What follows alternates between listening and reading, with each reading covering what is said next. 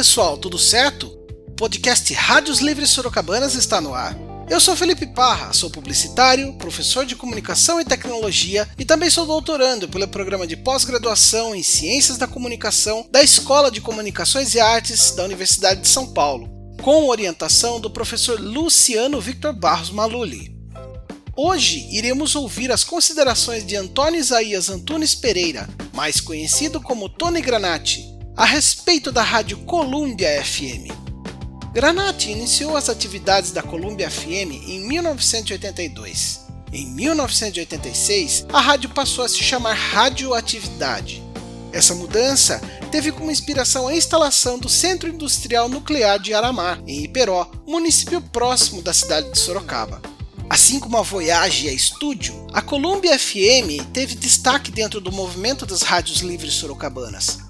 Essa popularidade fez com que a emissora fosse citada na matéria produzida pela revista Crítica da Informação e no livro Rádios Livres Reforma Agrária no Ar, de Arlindo Machado, Caio Magri e Marcelo Massagão. Ouça agora uma das vinhetas que eram veiculadas na Columbia FM. Columbia FM Estação de frequência modulada da rede alternativa de radiodifusão. ZYD 835, Rádio Columbia FM, operando na frequência de 102,3 MHz.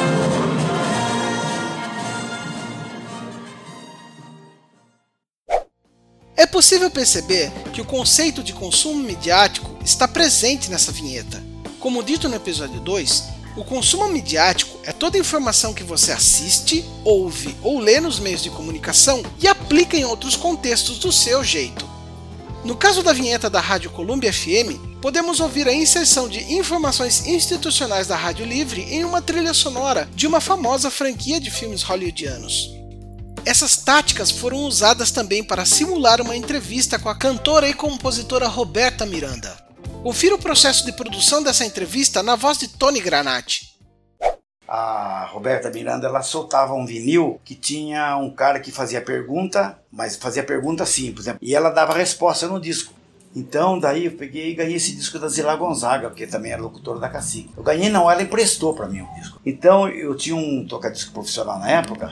Então, por exemplo, quando o cara fazia pergunta, eu segurava. Quando vinha a resposta, eu que fazia a pergunta e soltava e, fiz uma gravação. Eu fazia a mesma pergunta que o, que o locutor fazia para ela, né? Ô, oh, Roberto Miranda, hoje você aqui na nossa rádio, coisas e tal. E daí, Roberto Miranda, o que, que você acha desse, desse novo LP que você lançou?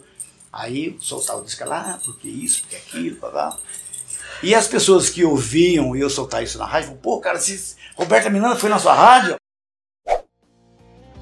A fala de Granati mostra as possibilidades comunicacionais que o rádio oferece há certa facilidade em editar sons para construir qualquer tipo de narração, até mesmo uma fictícia.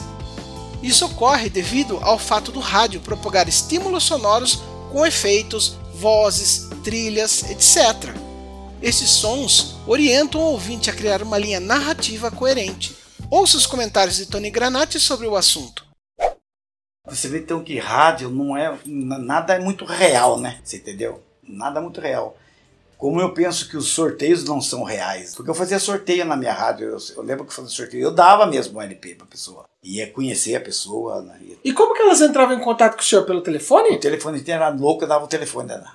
Mas você sabe que a gente fazia um negócio tão perfeito, tão assim, profissional, que não tinha trote. Porque a gente não estava fazendo uma coisa assim. Era, era uma programação, são músicas boas, eram músicas ótimas da época que isso aí soltava. Então a gente era concorrente mesmo da, da rádio.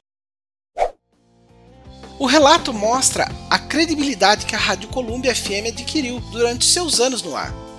Essa confiança foi alcançada graças à dedicação de Granati em fazer com que sua rádio livre soasse como uma emissora profissional.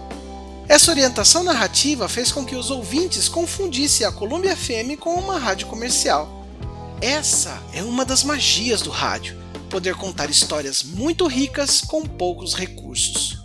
Rádios Livres Sorocabanas chega ao fim. Meu agradecimento às pessoas que permitiram que suas entrevistas fossem divulgadas. Esse material é de suma importância para resgatar a história desses meios de comunicação alternativos. Muito obrigado!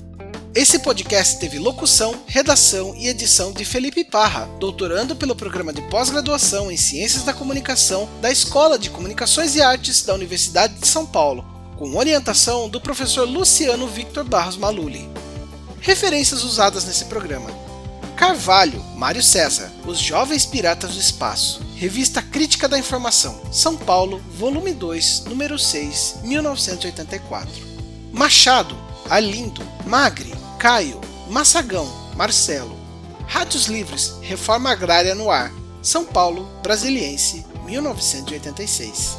Toaldo, Mariângela, Jax, Nilda, Consumo Midiático, uma especificidade do consumo cultural, uma antessala para os estudos de recepção. Em encontro anual da Associação Nacional de Programas de Pós-Graduação em Comunicação, 2013, Salvador, Bahia. Trilha sonora utilizada Forget the Whale 10 Days.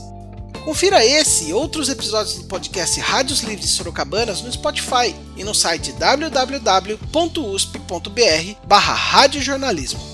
Muito obrigado, um forte abraço e até a próxima!